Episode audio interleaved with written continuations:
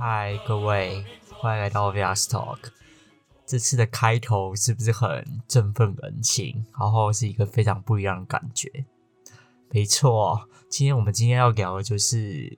国军这件事情。那我相信啊，如果你是跟我一样是曾经服过役的人，应该对开头那个音乐非常的不陌生。那尤其如果你又是陆军的话，你应该就是啊，你听到这个前奏，你就会跟着唱了。但空军、海军应该是应该就不会啦，因为毕竟这个是陆军军的。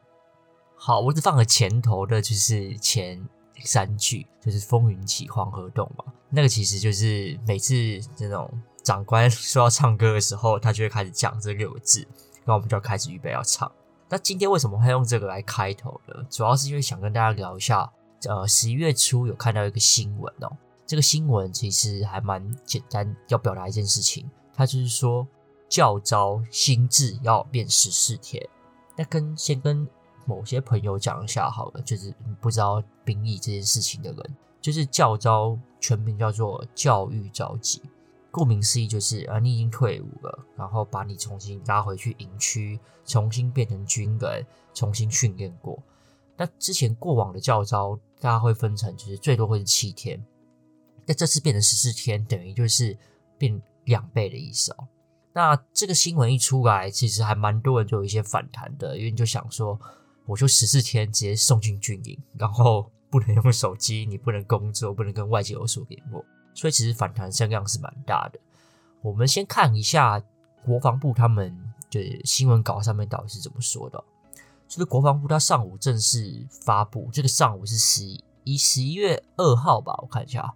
没错，这新闻是写十一月二号。他说明年，也就是民国一百一十一年，会试行就是年年师训，每次十四天的新制后备教导制度。意思就是你每年都会去教招，然后每年的教育召集都是十四天哦。然后我们有一个全民防卫动员的副主任马家龙，他说一一年，也就是明年新制的教招会征召二十五个营，一万五千余名后备军人参与验证哦，一万五。这个数量其实是蛮多的。然后，其实这个新闻一出来啊，在国防部还没有开记者会之前，就有网络上有流传，应该是 PPT 啦，就有流传说新制教招是以七年级生为主的传闻。但这个马家龙哦，他好像是少将吧？看他的衣服，好像是一颗星，应该是少将。他说这次的教育召集选员啊，是以后退先用的意思。意思是什么？就是你，你比较晚退伍的，你就要先去召集的概念哦。而且他说这是以八年内退伍的后备军人为准哦。这个一听到哦，七年级生应该就不会太紧张啦，因为八年内退伍，七年级生应该是七年级后半的时候才会遇到啦。那前面七年、七十五年之前的应该都还好。那这个年年失训每次十四天的教育召集啊，它的目的是什么？其实是有效恢复退伍后备军人的战斗技能哦。那过往的教招啊，我我们等下再来再等下再来聊一下我自己去教招的经验了。他这边是说要恢复战斗技能，然后十四天，它就是比之前最多期间增加一倍嘛，所以它其实这个十四天等于是两次教招的概念了，就等于是你不会去参加旧制的人，然后你参加新制，等于是你又要多去四次的概念。所以呢，这次的教招会。根据你在的县市啊，然后分发到不同的什么指挥部啊、司令部这种的，整个的涵盖范围是会蛮长的啦。然后这次的实际照招会重点在于专长复训、射击训练、组合训练、战斗教练以及灾害防救哦。我个人呢、啊，看这几个项目啊，我们先讲专长复训好了。专长复训顾名思义就是，其实每个人当兵进去啊，就会有一些你会分配到你是步兵啊。然后像我是在陆军单位，我们那个是装甲旅，然后是机械化步兵营，所以要么你就是步兵，要么你就会是变成是开那种甲车的，还不是战车哦，战车和甲车是不同的东西。甲车比较像是里面是可以载一些步兵，然后是可以挡一些炮火的，然后冲到目的地，然后步兵下来屠杀那种那种甲车，它不不会是有那种战车上面一根炮管那种，那个不是那个不是甲车，所以专长复训这个很简单。如果你是假车兵，代表你是开假车的，你可能回去那十四天，你就要开始练习开假车。那如果你是什么呃机械师，那你可能就是负责保养枪械，或是你是机甲兵，你就是负责操作机枪的。顾顾名思义啦，呃，你负责什么样的专长，你就是训练什么样的专长复训。我个人觉得这个专长复训是合理的哦，毕竟你过了那么多年，你应该不太会开假车，你只会开一般的汽车。OK，第一个是专长复训，那第二个其实是射击训练啊。那射击训练这个也顾名思义很简单，它其实就是射击。我们其实步兵大家都是那个 T 勾幺啊，就是 T 九一，呃，台湾自制的那个一个步枪。那我们过往在当兵的时候会会练什么？其实就是大部分解，等于就是你要把枪拆掉超多零件，然后再把它组起来。我们那时候训练的时候是有有用有用这个，然后你要在一定秒数内把它拆掉，然后补装组装起来。那这个射击训练，我觉得其实是一个。然后第二个其实是打靶啦。应该蛮多人军训的时候，高中军训课的时候会去打靶，好像打六发子弹。那实际当兵其实会打的比六发还多蛮多的。但其实也是要训练你到底会不会开枪这件事情，然后你会不会装子弹啊，然后开保险，然后开枪射击。我觉得射击训练这个也是有其必要性的哦。那毕竟你已经变成一个民间人士那么久了，你可能也忘记了怎么样来射击。那更何况你要射得准这件事情。第二个是射击训练，那第三个是组合训练。这个组合训练，我其实就有点不知道他是要练什么，是组合扫地 训练吗？还是要练一些呃有的没的？这我不知道。那战斗教练是第四个，战斗教练其实在啊、业界不是业界啦，当过兵的人知道，战斗教练顾名思义就是立正、扫膝。向左、向右、往前走，这些有的没的战斗教练听起来很厉害，但其实就是训练你军纪服从的一个东西。我个人是觉得这个可能有一点那么必要，毕竟如果真的未来要打仗，你还是要多少听得懂一些口令，然后你要知道要服从这个事情。另外，灾害防救啊，这是第五个，也是最后一个。灾害防救等于就是呃，应该大家都会知道啦，有些天灾啊，什么地震。台风啊，国军会出动去救援。那其实这个就是训练灾害防救这一 part。这个里面呢，我觉得会有一个蛮特殊的，会是 CPR 这一个。因为其实我们在训练的时候都会要所谓通过 CPR 的测试哦，也就是你会会 CPR，你是可以来急救，是应应急救人的。那当然啦、，AED 这个我们也是有练过。那另外还有练过的会是呃。叫什么搬运伤患，就是伤伤患搬运这一个，其实有蛮多方法是可以让你很省力的去搬运伤患，所以我觉得这个其实也是蛮需要的啦。然后这个马家龙啊，这个少将应该是少将，他还有在说，他还要加强干部的执行战执行战备任务的能力，以及士兵的战斗技能哦，像是射击训练，所以会增加时数。我个人觉得这个是蛮合理的啦。也就是，如果未来很不幸的，我们真的要打仗好了，你不要给那个后备军人过去，然后拿到枪连射都不会射，你这样根本是一点用都没有嘛。至少你可以把子弹打光，我就不相信不会那么准。你你这个几排子弹打光，至少也会射中几个敌人，那你至少也要也要会先射。所以我还是蛮认同这个去增加社群训练，然后增加它的时数。那另外啊，马家龙也有说啊。他为了要兼顾国家安全跟减少雇主的负担，因为后备军人大多都是有在上班的人，为了减少雇主的负担呢，如果是那些中小企业，就是员工人数是二十人以下的话，那这个这个企业里面有两个以上的员工同时接受这个教召的话，他为了要稳定就是企业的营运嘛，他其实是可以申请可能免免除甚至召集的。所以其实这个配套还是有，也也是有想过啦。我个人觉得他们提出这个政策之前，其实是出发点我我觉得是好的，然后也是有顾虑一些企业雇主的想法，但我觉得没有顾虑的是后备军人的想法啦。像这样说虽然是有点开玩笑啊，只是就是觉得你要再回去，因为因为我们其实之前当兵的时候都说，呃，当兵是阴间，然后回来就是出出军营是民间。你要回去关十四天，然后也不确定亲自的教招那种放松的程度会是怎么样。为什么会讲到放松程度呢？因为之前去教招的时候，我个人是去过两次，但我都是去一天的那种，听一听什么防灾救助啊，然后练练那个伤患救助一些技巧，一天的那种教招。我自己是没有去过七天的。那我听我同梯的人讲，去七天的其实也是蛮轻松的啦，因为你进去，然后那些现现在是军人的志愿役，他们其实对后备军人都还蛮客气的，然后。其实用手机这一趴，呃，手机好像也不会，好像会集中先收，但其实可能中午吃饭的时候也会打给你用，晚上其实休息之间也是可以用的。所以其实那时候还蛮蛮多人会觉得，哎，去教招，然后白天训练，晚上还是可以拿手机来，呃，智慧型手机可以来传讯息啊，然后跟朋友聊天。这整个的过程是晚上其实是蛮轻松的，那就不确定这是十十呃十四天的教招会不会。很严谨啊，就是要更训练的这种氛围哦。那讲到教招啊，不免俗的就会提到另外一个议题，就是台湾其实在前几年嘛，就已经全部转成是募兵制了。但会想跟大家讨论就是征兵制跟募兵制，我的看法啦。因为我其实算是末代的义务役哦，在我这个年代之后出生的人，就只要去参加那个。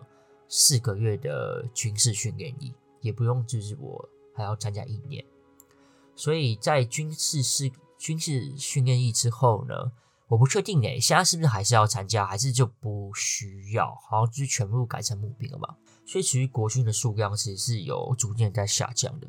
毕竟现在年轻人会想要去当志愿役，还是有一大部分其实是可能是家庭有因家庭因素的问题，可能经济上有一些困难。他想要一个稳定的收入，他才会想要去当志愿役的。所以其实现在募兵的成效，我觉得应该是不如预期的。那讲到征兵跟募兵啊，我个人啊会比较觉得还是要维持征兵会是一个对未来比较好的方向。这当然不是因为我自己就是征兵制制度下的呃一个人，我有去参加征兵，我才会这样说，而是从长远来看的。因为你从这个教导十四天要增加战备能力来来说好了，那我倒我倒觉得你就干脆就还是征兵啊，你让每一个就是有义务去参军的人，他都可以有一年的时间学习这些技巧。那至少你有长时间的知道这些技巧之后呢，你回来要在什么教招，他的印象也会比较深刻哦。因为其实我跟蛮多朋友聊过的，那这些朋友他是可能是参加替代役，或是他非陆军军种，或是他就是免疫，就有跟他们聊啦。呃，其实替代役他其实新训完，他也不会去实际拿到枪，所以其实替代役的人针对这种步枪的操作，我相信他一定是比就是陆军这些义务役来的不熟，所以为了未来。我想啊，就未来如果真的有战争，很不幸有战争发生，我我相信就是征兵制的义义务役一定是比这些没没有当过兵的人还要有战力一点啊！我个人是这么觉得，至少你你知道什么要拿拿步枪，然后你会装装弹夹，然后你知道怎么样就是开保险，然后什么准心粘口，然后要连成一线，这件事情才会打得准。然后你的枪托要顶在你的肩膀上，不然你的后坐力很大，你手可能会受伤。这件事情，这些都是蛮细节的一个用枪的要领，然后是很很关键的因素，就是你要打得准，你是必须要懂得这些东西的。所以我从这些战略的角度来看啊，我其实是蛮觉得是可以恢复整兵。你就是花一年，然后去训练这些技巧，因为毕竟啊，我那时候。蛮常去学呃 CPR 的，然后也知道 CPR 一些实际的技巧，然后 AED 怎么用，我觉得这些东西是未来你可能生活上也的确有可能会遇到，你可能在马路上遇到一个人可能车祸，或是遇到一些人可能心心肌梗塞突然突发状况，你会知道你要怎么去救他，你会知道那个 CPR 的口令跟手势到底要实际会怎么做，但这个是比较生活化的部分了。所以我觉得从两个面向啊，一个是用枪，然后一个是比较生活化的来看的话，这是我我觉得还是要去当兵一个蛮重要的几个原因哦。那另外从心灵层面来看，虽然很多文章网络上很多人在分享说当兵其实很浪费时间，我也我也不会说不浪费时间，因为它的确是很浪费时间。但是我觉得对于一个人，可能从二十二岁开始，他从一个是男孩好，要转变成一个可能变成大人，当兵这一年的心智的磨练，我觉得是很重要的一环。对我来说，我自己是蛮有感的。因为你去军营里面会有很多事情是被迫需要去服从的，你必须要遵守命令，因为你就是军人。但你要被迫服从之下呢，有很多你原本你可能在生活上面遇到的某些事情，你就会觉得哦，我要抵抗，我要抗争，或是我就躲避，我不要做这些。你的心灵的一些坏习惯也好，或是你觉得很麻烦的事情就不想做，这些心态，你在这一年的军旅生涯当中。应该就可能会被磨平啊！我自己是感受到蛮多这些例子的，就是蛮多例子是让我感受到，我觉得这一年的心智变化是蛮大的。另外一点就是脾气啦，呃，也是因为你必须要服从，所以你可能之前脾气是很暴烈的，或是你是没办法承受一些很不合理的事情的人，你在一这一年当中，你是可以很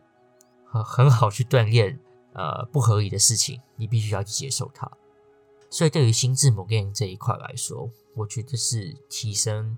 会蛮大的。就是你的心，你可能会从一个很有棱有角的呃内心世界，慢慢的被磨成呃可能是比较圆弧一点的内心世界。你可以这样这样，对于未来你可能出社会遇到职场来说，我我觉得是蛮有帮助的。所以以上很简单啊，我觉得从几个层面来讨论征兵跟募兵，一个就是从实际你会不会用枪，会不会用步枪，你是不是会射得准，